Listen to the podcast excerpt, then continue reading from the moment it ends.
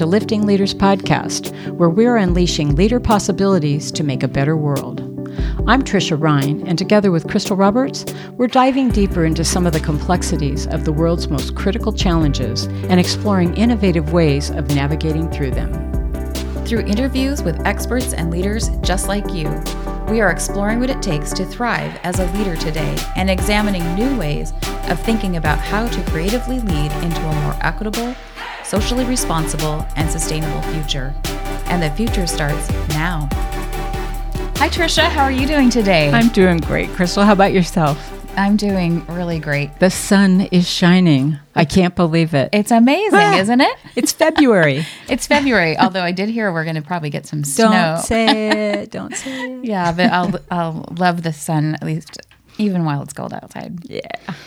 So I'm really excited because today we have a special guest with us, Jeff McAuliffe, and he's going to help us explore how we can individually take positive action on mm-hmm. how we are impacting our environment and how we can really love the earth.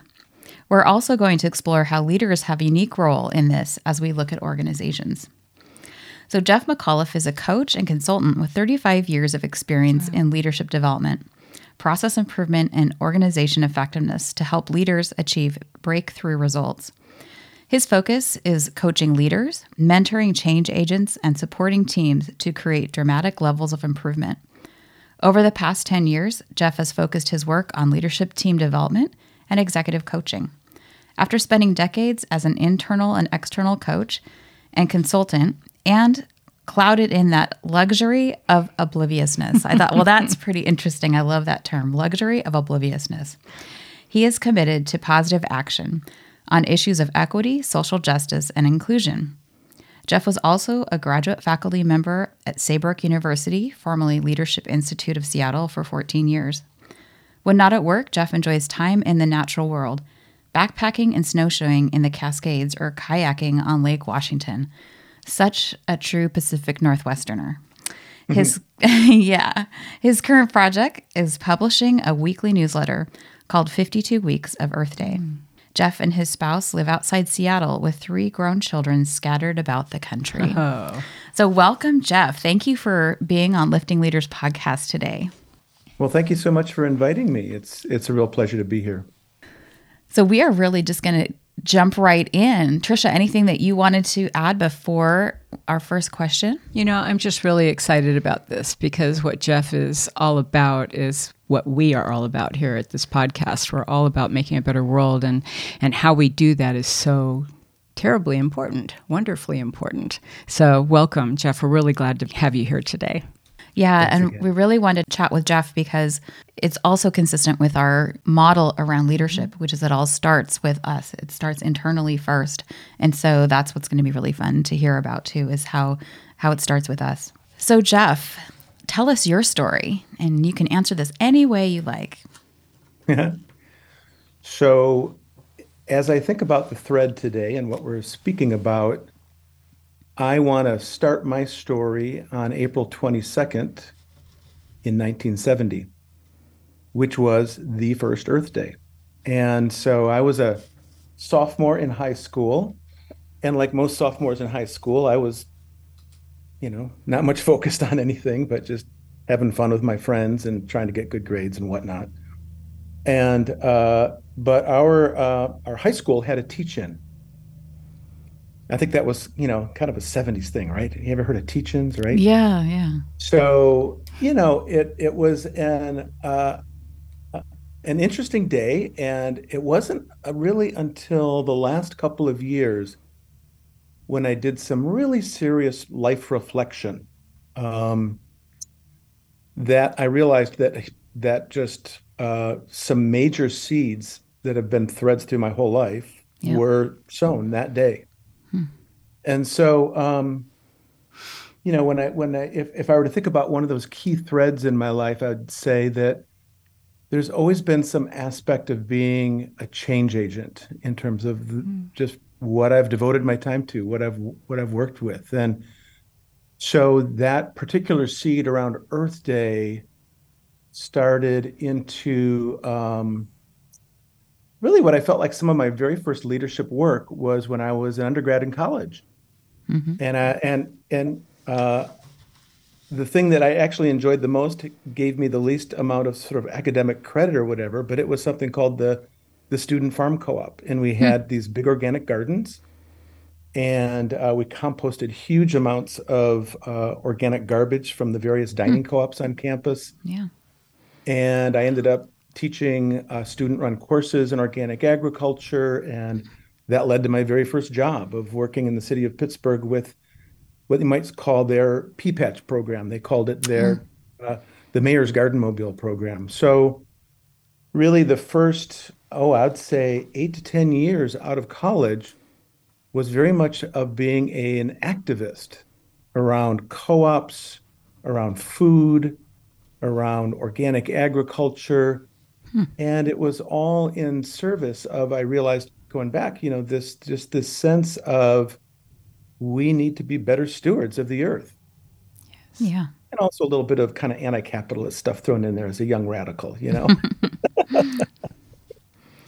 Good for so, you. Um, and then and then interestingly, that that that kind of took a shift when I ended up going back to grad school, uh, uh, or not back, but to grad school, like eight years after I finished undergrad. I'd been doing this, um, you know, community activist type work um, I then started learning about accounting and finance and stuff mm. because um, I realized that we had lots of people with high ideals all trying to make a difference in the world.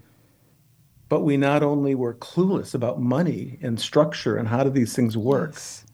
We were, you know, we were sort of disdained it. It's like that's what those capitalists do, you know, like we're we're into co-ops, we're into, you know, store workers collectives and things like that. And so I went and started studying and then uh, became uh, a essentially a financial manager for nonprofits for a number of years. Oh, interesting.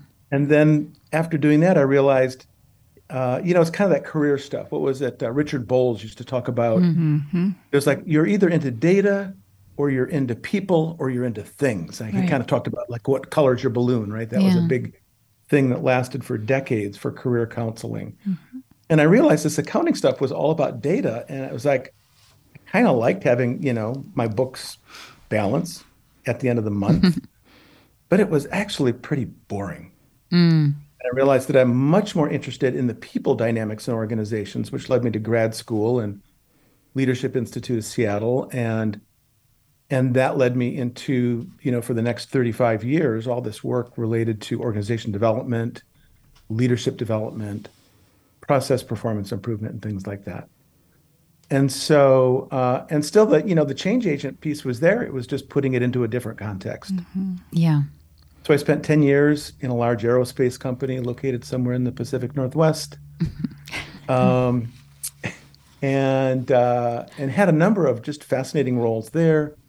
And then I spent after that another eight and a half years at a large healthcare organization here in Seattle called Swedish. Mm and um, oh, is that where we met?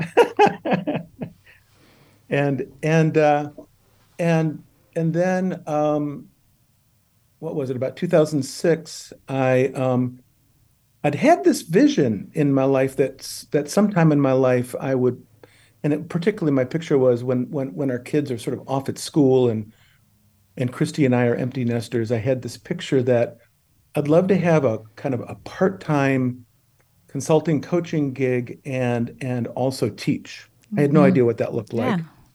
So I was surprised when my alma mater called up and recruited me to say, "We have a faculty position open. Would you consider applying?" Wow. And even though it came five years earlier than I'd planned, and that was a, a, a big leap of faith to, you know, leave a corporate salary and go into a half-time teaching job, which is for anyone that's been out there and teaching, God bless you all. My God, it's like education is so undervalued, right? Yes. And um, and then hang my shingle and just you know, but it it it worked really well. And so th- I would just say that's that's really been um, one of the key threads in my life is just being a change agent. But the other one is that, you know, I personally had tried to keep up some of that work just in terms of my lifestyle yeah. around the environment. You know, I just I love hiking. um, and being outdoors is kind of like my church. You know, it's that's Yeah. that's where I get my my spiritual nourishment. Um, but um, Yeah. but you know, also I just realized that um, working full time, raising a family, all that, it, it gets to be a very full life. And so Yeah. finally, when when the space emerged, I found myself back thinking and frankly worrying quite a bit just about um, where the world's going in terms of the larger issues of um, you know ecosystems and climate change and global warming. Because we, I mean, we had known that. I mean, Yeah. I, that's something that I'd known, and I, I sort of realized here we are 40, 50 years later, and it's like suddenly people are kind of like, oh, that's right, I guess we've got a problem. And so I've just I've just found myself also as I as as I um, kind of dial down the professional life um, and thinking more about legacy and things like that, and thinking like, what will I be telling my grandkids? You know, Yeah. when hopefully if they if I'm blessed that they should show up, um, or or you know what what kind of legacy would I be leaving for my great grandkids? And I started just imagining Yeah. what kind of world the later 21st century, you know, um, beings emerging in this world are gonna what's what are they gonna be facing? Yeah. Yeah. Wow. So that's Yeah. what that's what led me to um, first be very um, what would I say? Um, very caught up quite a bit in a, in my own uh, sense of despair, climate anxiety, Yeah. uh, and then and then um, and then realizing that I I I can't follow the path that was laid, at least for my privileged white upper class upraising of oh yeah, well you get to your 60s and 70s and then you find your version of moving to Phoenix and golf for the rest of your life. You know, so it's just like Yeah. you know, as far as I'm concerned, we have a next 10, 15 years, we have a once in a planet opportunity to make something big happen. Yes. I, and I just need to be part of that. yeah. Wow. Yeah, I love that. I love your passion and I love I love that it has been a thread and I think that it's important that now that you have this space that you've identified, hey, I have more time to dedicate to this and so I'm going to. I'm going to do that. We actually interviewed, I think you actually know her, Elizabeth Leavitt. She was our environmental executive at the Port of Seattle. Uh-huh. And she actually retired and she had a similar path. She retired and then she said she was out for about a year and she just kept watching all this stuff. And she's like, I cannot sit on the sidelines anymore. And she Right. actually has gone back to consulting and really trying to be a part of the solution, mm-hmm. making things better. Yeah. It's so interesting. You know, you were talking about, you know, people who f- 40, 50 years later, people are going, oh, this is a real thing. I'm a year behind you in terms of high school. and I Okay. remember it was really important back when I was in high school. Everybody had a passion for doing something. And, and Earth Day was a huge thing, you know, and we would plant trees and clean up the area and plant do all sorts of things and and I believe it was it felt like a mission for our group or our school to be involved in that at the time. And then mm-hmm. we all started going to college and getting jobs and buying into the, you know, the new scenario. And it's interesting that many of them, I've reached out to a lot of them in the last maybe six, eight months, and they're all on board again. But, you know, it, it shouldn't Oh, be a fad. It shouldn't be a fad, but it kind of felt like a fad in a way. And it was like, wow, you Right. know, it was really fun to do back when we were in high school, but it got a little uncomfortable when everybody started going to work and having children and all of that. But it gets in the way, right? Or you you choose what gets in the way, I guess. But Right. um, I thought that was really interesting when you were talking about that because that is the one thing that it's a thread that just kept coming back for you. It sounds like you know throughout your whole journey so far. And isn't it wonderful that you've been able to tap into that at different levels of your journey or different steps in your journey? It's very cool. Yeah, yeah. It's it's it it it, it is easy to get distracted, I think, you know, in midlife and and you know there's so many things takes precedence and even just finding personal time let alone hmm. time for community yeah. or things larger than yourself oftentimes right. is a stretch in our society these days right yeah yeah that's wonderful so why did you start the newsletter 52 weeks of earth day what started I, that okay so So, um, as I went through this reflection process that I mentioned about and realizing that I wanted to really do something, um, I, would never considered myself a writer. Um, I've I've always considered myself an artist in a certain way. I mean, I, I got an art degree way back in my undergrad, and mm-hmm. I've, I've, played music off and on my whole life. Um, but in terms of writing, I think of that also as a, an art form, and uh, it's just been in the last couple of years through a different, uh, just through a different organization that I've that requires some writing as being part of it. That I've come to realize that oh, I, I think I actually do have a, a, voice. I think I can. I think I can do more than just simply report. I can, I can bring a voice. Hmm. Um, and so, so last May, I came to the conclusion. Actually, last April or so, I came to the conclusion that I wanted to test this out. So on April 22nd last oh, year, nice. I wrote my very first LinkedIn article called 52 Years of Earth Day, which because it was the 52nd anniversary. Mm, clever. and well, I mean, it just it just so happened to be that, and yeah. and it was a short, sweet little article that just basically said, you know, folks, it's it's it's that time of month, and people are thinking about cleaning trash out of parks, and it was kind of a a challenge to can we up the ante we need to up the ante, folks. Um, and so I just sort of did it as an experiment and kind of watched what that was about. And then I wrote another article on a whole different topic around uh, titled "Why Am I a Racist?"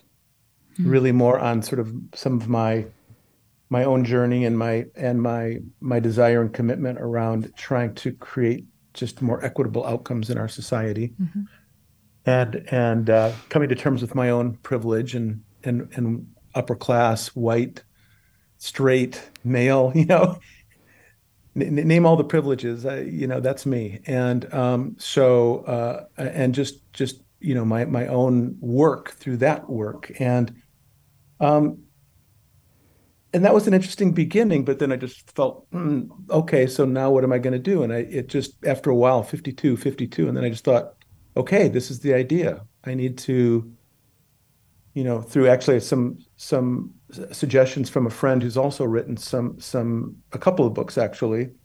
He suggested you've just got to get into a rhythm of doing something. You've got to just get into a rhythm and a pattern that just says you're writing on a regular basis. So mm-hmm. then I it just sort of became a natural 52 weeks and so the and then it was just sort of facing can i really do this do i want to do it um, and jumping in uh, in October and starting that. And uh, I tell you, it ha- it has been a game changer in my life. Um, the amount of sort of creative energy that I felt like it has released in me that was that's hmm. been sort of caught up yeah. around that anxiety and that concern. Mm. Uh, it's it's it's gotten me way more focused. I mean, I probably spend at least one day a week just researching, doing the research work for right. the topic that I'm going to do, just to get more and more into it and finding different sources and different perspectives on whatever each week's topic is. And and and just for folks listening, the, the whole idea behind 52 weeks is taking this big scary bugaboo called climate change that I think is easy to get. It's big, it's overwhelming. Yeah. I don't even know where to start. Is just to say get get down to some very bite-sized chunks mm-hmm. that are that yeah. are um, that have some content, that have some reflection questions, mm-hmm. and have some action ideas that you can do at an individual level. Um, I was kind of inspired. I don't know if you've ever seen. Uh, I hope I don't butcher her name. Layla Saad's book called "White Me and White Supremacy," but hmm. she's got this book that's a 28 day workbook for it's it's very clearly directed to white people mm-hmm. yeah. who want to who are open to and want to explore the possibility of the ways that white supremacy might live in them. And it's a day by day workbook that has some content, some reflection, and then an action step. Hmm. And I really liked the format and I liked the way that it was targeted. And I said, okay, mine is targeted for people who want to move from being a climate change bystander to a climate change agent. I like- love that. Very clear sort of focus of who it's directed to. Yeah. Kind of the armchair person to actually doing it, right? Exactly. The So- warrior, the warrior to action. I think that is so. It's just so important. I love that that it came from a passion and, and just sort of reflection on what can I do. And I think our listeners will really appreciate that. That there's something that you can do. We're all about talking this year about hope, and we'll mm-hmm. have some questions more about that in a little bit. Yeah. But it's pretty easy when you are watching the news, reading the articles, to lose hope. And so I think Oh, yeah. by taking some action, that does help you see that, oh gosh, I can actually make a difference in my world, in, in my my area, my community. Yeah, and that's important. So, Jeff, in doing this, this is quite a commitment. I mean, it is a. It's not just one day of doing research. It's it's Yeah. thinking about it and trying to draft it and and and getting your feelings around it, right? So, what else have you learned about yourself in this process? Ooh, what a great question, Trisha. My gosh. Um, well, a couple of things. Uh, one thing is that, um, I mean, I've always known this, but just basically, I'm a, I'm, I, it confirms for me that even though I'm dialing down and quote the work world, I am still very much a deadline driven person. So if I'm going to get something done, I need to make a public commitment about something and I need to have a time frame to do it in. Because Yeah. it's easy for me to just sort of chew on it and get theoretical. So um, uh, I've, I mean, I've learned a ton on the topic, and and I continue to, and I'm and it's one of these sort of classic, almost overused lines of the more I get into it, the I realize the less I know because it is a very there's a whole lot of facets to this Yeah. whole thing in any number of different angles. Um, one of the other things that I've really that I've really learned is just that um, well, I guess I'd carried an assumption that a certain level of passion around the work that I do, that that sort of a, a waning of that passion is just an, I think I carried an assumption that was part of the aging process, if you will.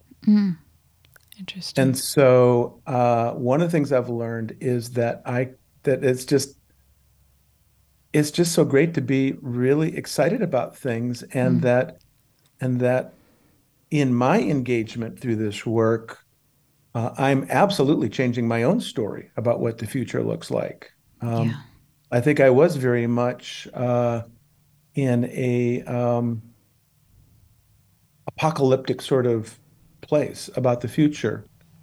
And I'm not necessarily saying that that's absolutely not going to happen. I mean, what happens is what's going to happen. But but um, I um, but not without a fight, though, energy right? generated. Yeah. I'm sorry. Not without a fight, though, right? So. Oh, right, right. Just the amount of energy that has just I've gotten generated about this, as well as as I generate this energy, I'm just I'm finding all these interesting connections just starting to show up as this mm-hmm. has grown. Yeah.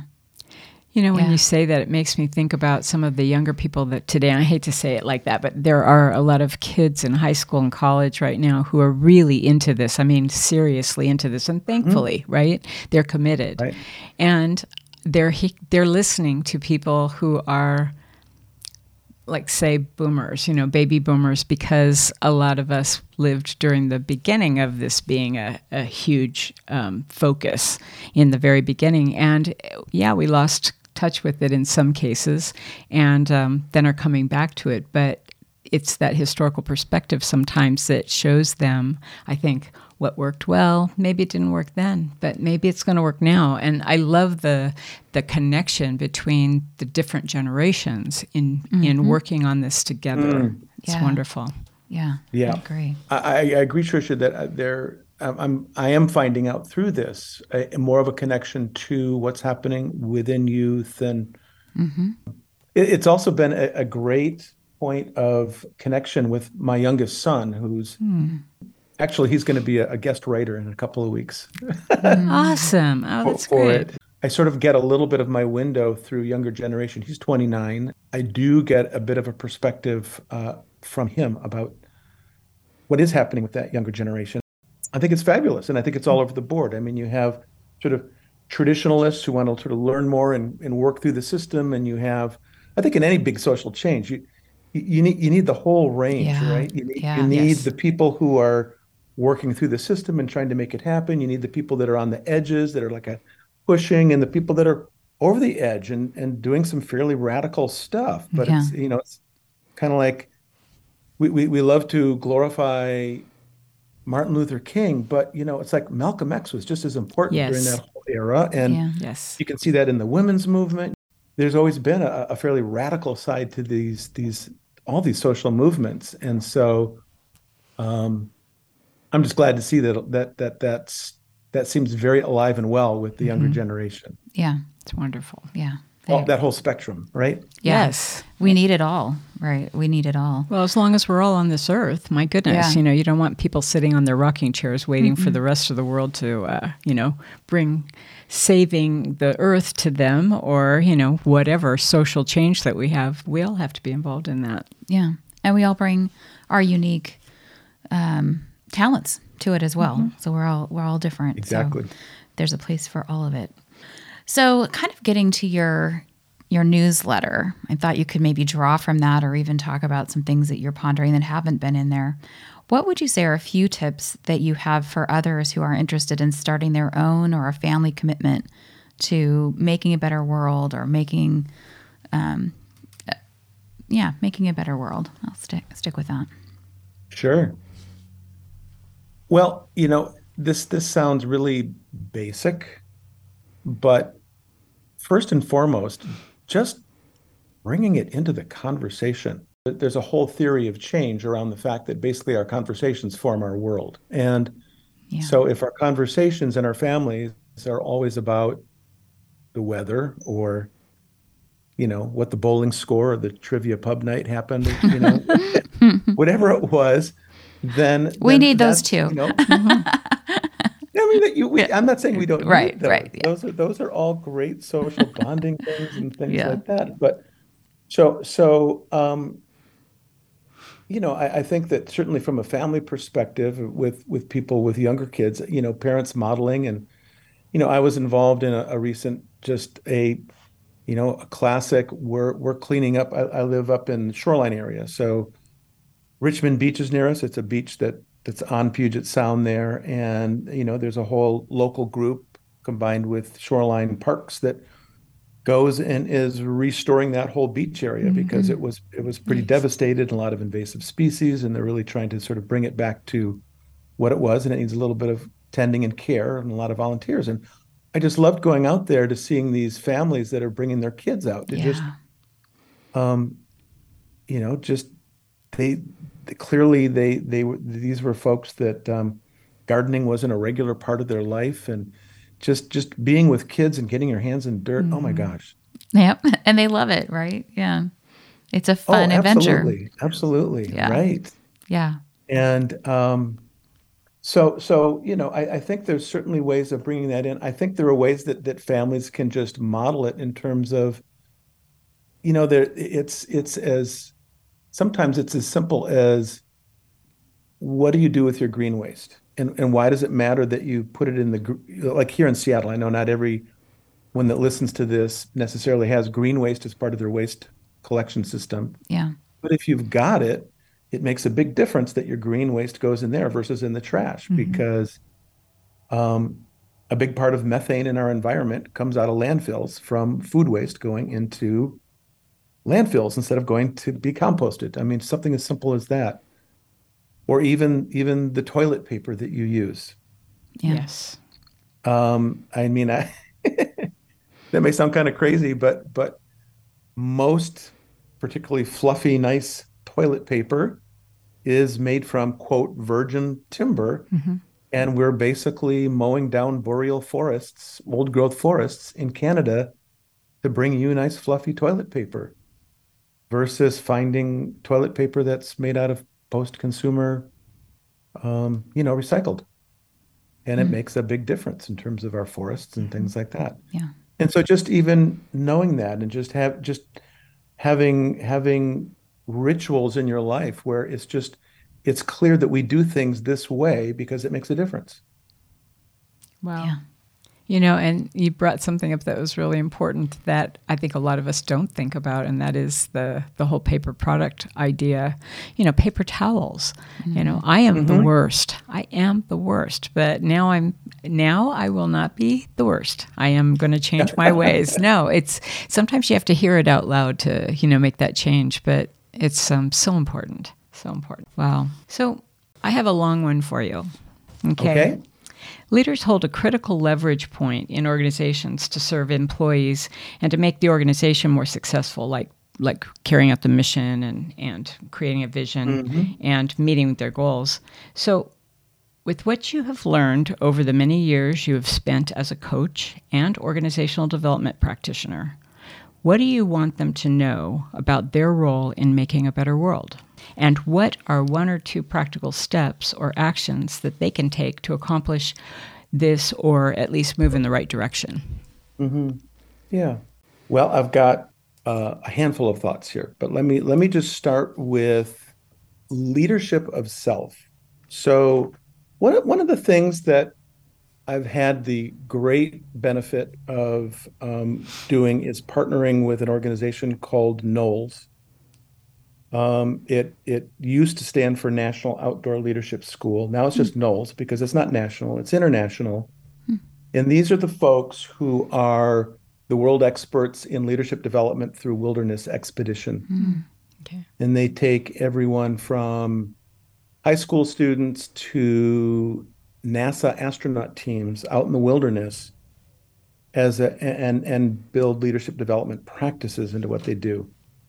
One of the things that I uh, really appreciate about NOLS is they have four different leadership roles that they define. One is called leadership of self, one is called peer leadership, active followership, and designated leadership. And I'm guessing as you speak, you're primarily referencing designated leadership. We're thinking about like folks that have management roles in organizational hierarchies Right. where you have role authority, you're leading teams, you're you're doing this kind of thing. But I also appreciate on on on your description of lifting leaders that you say, but we see everyone as a leader. And We do. We so do. think of designated leaders as folks where the act of leadership is mandatory. It's not like you can choose to turn it off or turn it on, right? Mm-hmm. Right. It's Yeah. part of leadership. But I still believe that leadership of self is just one of the most critical elements for any designated leader, anyone in a management position in organizations. Um, leadership is a performance art. People are constantly watching your feet. They don't. Yeah. They don't.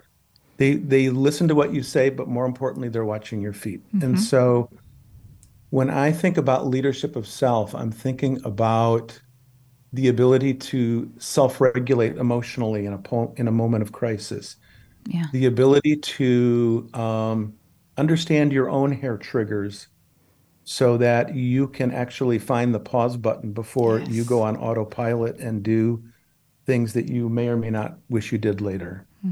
Those aren't things people are born with, those are trainable skills. And we know that. We know that's out there in terms of whether it's a contemplative or meditative practice or, or other ways that people find. The way I think about it is a good leader in this sense has the ability to really understand their internal experience at any point in time. What am I thinking? What am I feeling? What do I want in this moment? And then at the next level is able to communicate effectively with someone else mm-hmm. that experience Yeah. and stay in a relationship. So it's Yeah. both a this is what's true for me, mm-hmm. and I'm clear about what's going on in my own experience, and I can be open to yours, and we can find where we meet. Yeah. One of, one of my favorite descriptions of leadership is from uh, a a man named Edwin Friedman, who was a um, he's passed now, but he was a, a family therapist, family systems therapist, and a rabbi who then applied a lot of these thoughts to leadership. And one of my favorite quotable quotes about leadership is is his that says, uh, "Leadership is is is having a non-anxious presence in an anxious environment." Oh, yes. Wow. Yeah. So when I think about that, I just I think that is just core and foundational for any leader in any particularly, you know, a, a management role. Mm-hmm. It's like a non-anxious presence because organizational environments now are I don't know of any that are not anxious environments. Yeah. yeah. And more so. As so we get today. more VUCA in the world, right? Right. Volatile, Yeah, uncertain, right. complex, ambiguous. Yeah. The environment continues to get more and more anxious. Mm-hmm. So that requires an antidote for leaders to be non-anxious. Yeah. Love it. And and to So that's ho- the, hopefully that's my first thought. Yeah. And hopefully create that hold it for themselves but hold it for their teams as well. Yeah. To help them to be able to work in a non-anxious environment. helping them, but also being the point of reference. I think, you know, when I'm a, an employee, my point of reference is often the person I report to. And so to have somebody above me who's able to hold that space and to be able to, um, who's definitely on board with how they feel and how they interact with other people and they have the the wherewithal to control it you know i think that's amazing right and it, it becomes a wonderful point of reference Yeah. so then you see more of that below you right Yeah. Yeah. Yes, yes, absolutely. Yeah.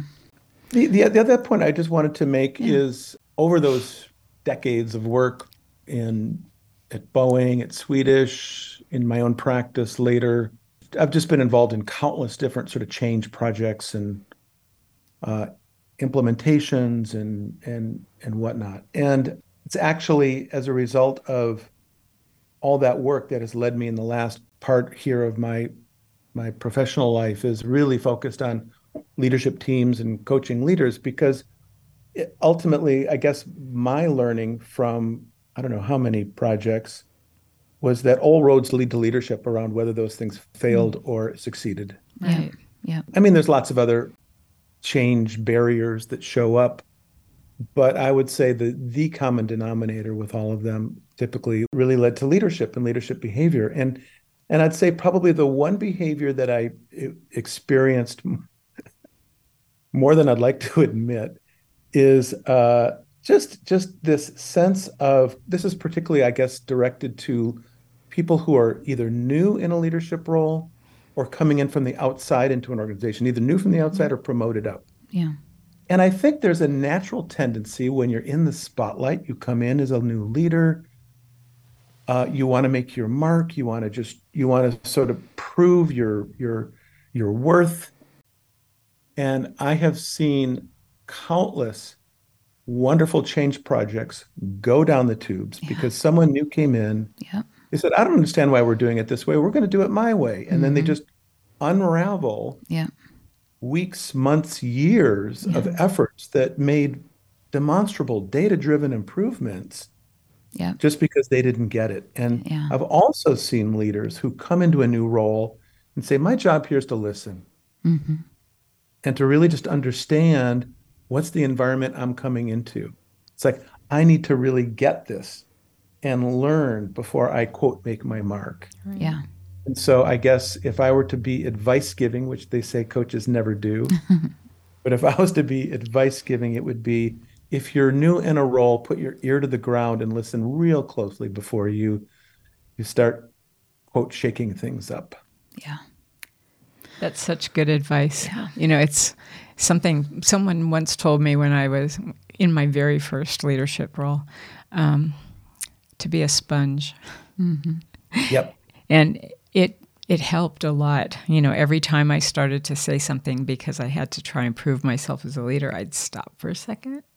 And 99 times out of 100, I'd learn something new that I needed mm-hmm. to make my next decision. So it was really good. Yeah. That's great. Yeah.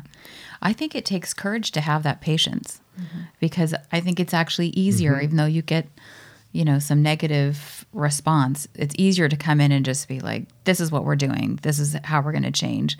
Just fall in line. Of course, we know that doesn't actually mm. work, but work it well. feels easier than to listen and then have to kind of accept the things that are actually working and then work with the team mm-hmm. to make the change into a more positive direction. And a lot of times the team already knows that. But if you haven't got, gained their trust by listening to them, then they're not going to want to move in that direction that you want to go anyway. It's kind of like living in your Right. discomfort, you Yeah, know, a little yeah. bit. Yeah. So great. Love that. So, hope questions. So, given that we have a new focus, um, not that we weren't always trying to be hopeful, but really feeling like this year we want to really kind of look through this lens of hope for 2023. We're asking all of our guests this same couple of questions around hope. So, where do you see signs of hope in the world today? Mm, mm-hmm. Boy, well, getting back to a conversation that we had earlier, I I I have an inordinate amount of hope in millennial Gen Z folks who are um, coming up, so to speak, mm-hmm. right?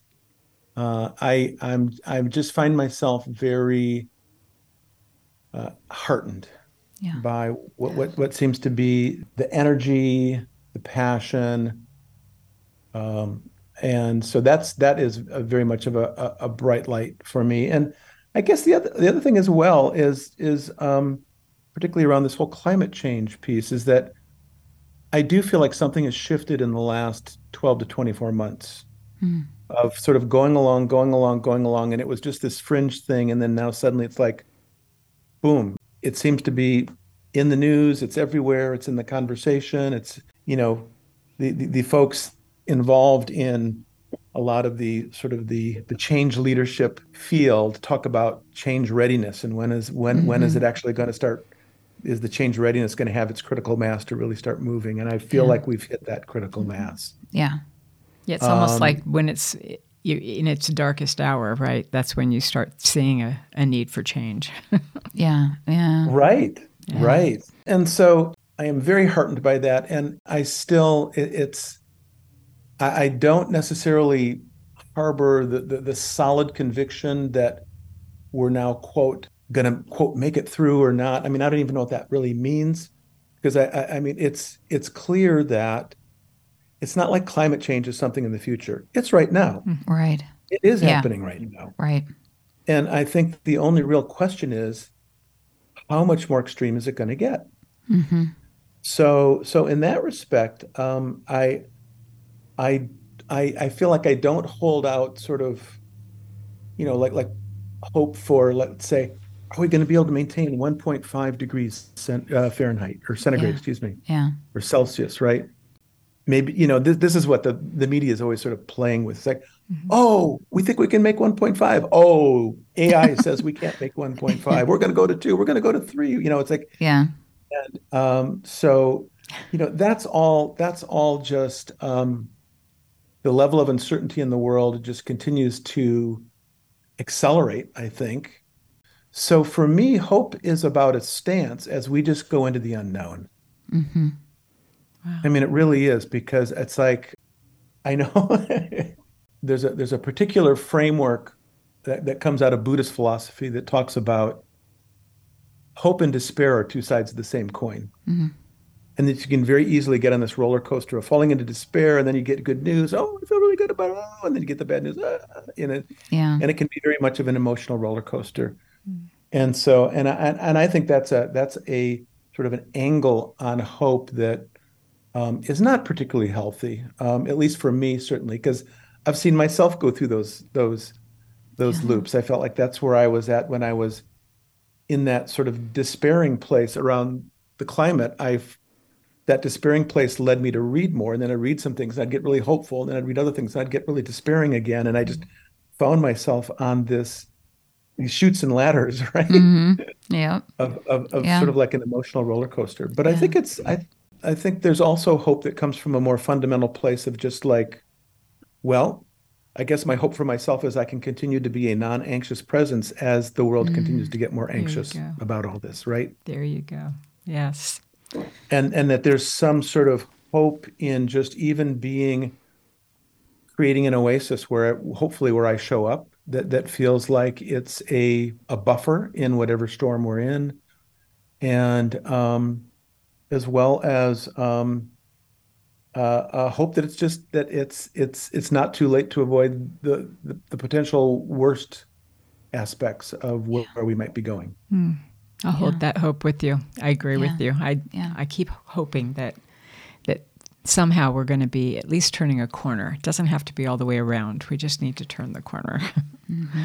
so, yeah. Wow. I love that. So, looking forward, what are you excited about? And what are you what are you looking forward to? Is there something on the horizon you want to talk about? Well, what I'm one of the things I'm excited about is uh, bear with me if I go on a, on a little sidetrack here. One of my good friends and colleagues, uh, his name's Dan Leahy. He has been working this metaphor around sort of transformation and transformation in society and, and whatnot. And, and the metaphor is the metaphor of the caterpillar that goes into a chrysalis and then it emerges as a butterfly. But it isn't just at that simple level. I mean, he's really gone into sort of the, the whole biology of it is very fascinating.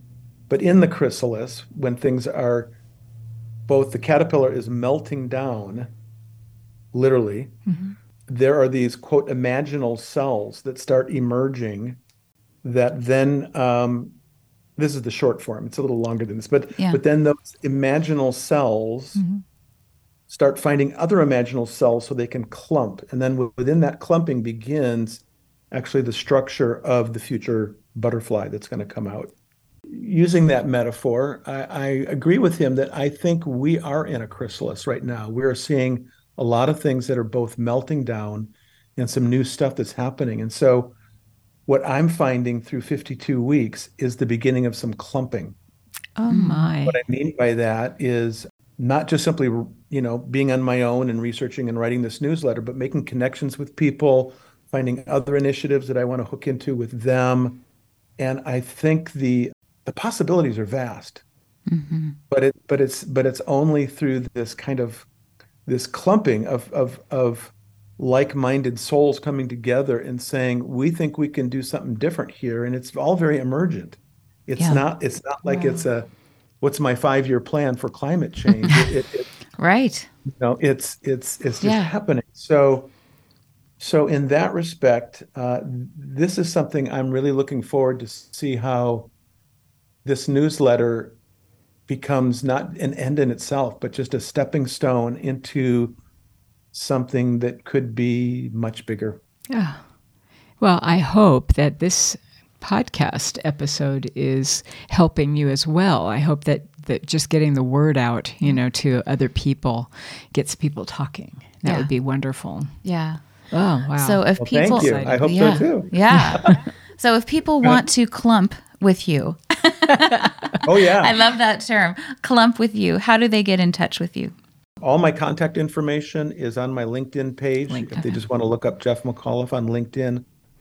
Great. Uh, also, I, I, have a website, but my website is um, really not so much devoted to the climate change work. Is it's a good descriptor of me about five years ago. Mm, okay. It's more along my professional work around uh, yeah. leadership development mm-hmm. and coaching and some process improvement stuff. So probably better to just to go to LinkedIn and hit the contact information or just okay. um, and Wonderful. they could also subscribe to the newsletter there. They could they'll they'll okay. find it on, on, on my profile page and awesome. Okay. Yes. Great. Yeah, subscribe to the newsletter. That would be great. I'll be doing that this afternoon. Fabulous. Yes. I already am a subscriber. I didn't know about it until this afternoon. yeah. So yeah, and that's that's such hopeful mm-hmm. work. It's such hopeful work. Yes. And we'll continue the conversation. I was thinking it would be fun to have you back, you know, and in a few months and you can tell us what you're continuing to learn and maybe do an audio version of your of your newsletter for one of them and say, "Hey, do these things." I loved your last one, which was about the energy audit. I thought it's so practical you know oh right right doing yeah. the energy audit and yeah and, i thought yeah. that was really really interesting and such a i don't want to say it's not without work. People have you have to put a little work into it. You have to you yeah. know make a few phone calls. And it's really doable. It's very doable if people want to do it. It's really doable and there's actually also a lot of very good and sometimes free resources out there that'll yeah. come and help you out with that. I mean that's one of the things in the work in the newsletter is that uh, rather than just simply feeding facts and whatever, I'm I'm sort of I'm kind of storytelling and using myself as a guinea pig as I'm Yeah. trying to do my own changes. And Yeah. so Yeah, I love that. was that was uh, part of my own sort of research and uh, on a lot of these things that I that I bring in there. So yeah. I don't know if can you listen to TED Talks at all, but or Sure. watch them, but this is almost sounding like a TED Talk moment. You know, sounds like you've got some work to do. I really think that would be awesome to see you on TEDx. Yeah, that's cool. Yeah. well, fabulous. I'll, I'll I'll take that up as a Pepsi challenge. Yeah. yeah. Well, thank you so much for inspiring us ah. today, Jeff, and showing us the role of leadership and also that we can make a difference. I think it, it brings hope. And with that hope comes motivation and energy to actually do something different. It's been absolutely delightful. I have loved this interview. So it's just, it's exactly where we want to be right now. Mm. So thank you for that. Yeah. Well, thank you. It's been a pleasure, and I appreciate you inviting me on. Yeah. Take care. All right. Bye. Ciao. Bye bye. That was so much fun, Crystal. I had I just had a blast. Jeff is delightful, and I thought his message was so important right now.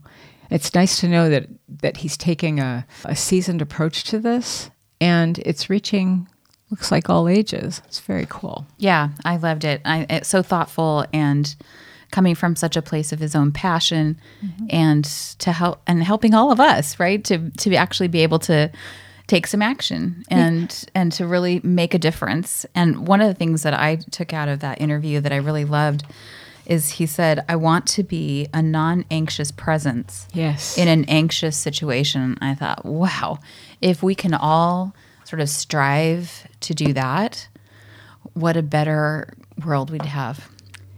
You are so right about that. I I really loved the idea that you know the way he the way he told his story. It really did show the thread. You know that red thread that goes from his youth when he was really looking at Earth Day for the first time, right? Yeah. and and then to kind of evolved that through the years. Whether you get off that path for a while or not, he always came back. So to me, that's um, that's encouraging. That's that's a, something to be hopeful about, right? Yeah, absolutely. Yeah. So let's keep that conversation going. If you have questions or comments about the show, you can find us on all our social media channels at lifting underscore leaders. There are so many exceptional podcasts coming up, more with fantastic guests. So please be sure to subscribe to our podcast on Apple Podcasts or wherever you listen. If you know someone who would find this episode inspiring, share it with them, text them, email them, or take a screenshot and share it in your Instagram and tag us at lifting underscore leaders. If you'd like to know more about us, our guests, or the show, please go to our website at liftingleaderspodcast.com. You'll find show notes there as well. If you're looking for help in developing your leaders or would like a growth opportunity yourself through leader coaching, please contact us through our website at www.liftingleaderspodcast.com. Thank you to Ari Chance Roberts for his technical support of our show. And last, please subscribe to our podcast. It is absolutely free. Thank you so much, Crystal, for co hosting this session and for bringing Jeff to us. That was just a, a really fun day. Thank you, Trisha. It really was. Find ways every day to lift each other up. Have a great week. Bye.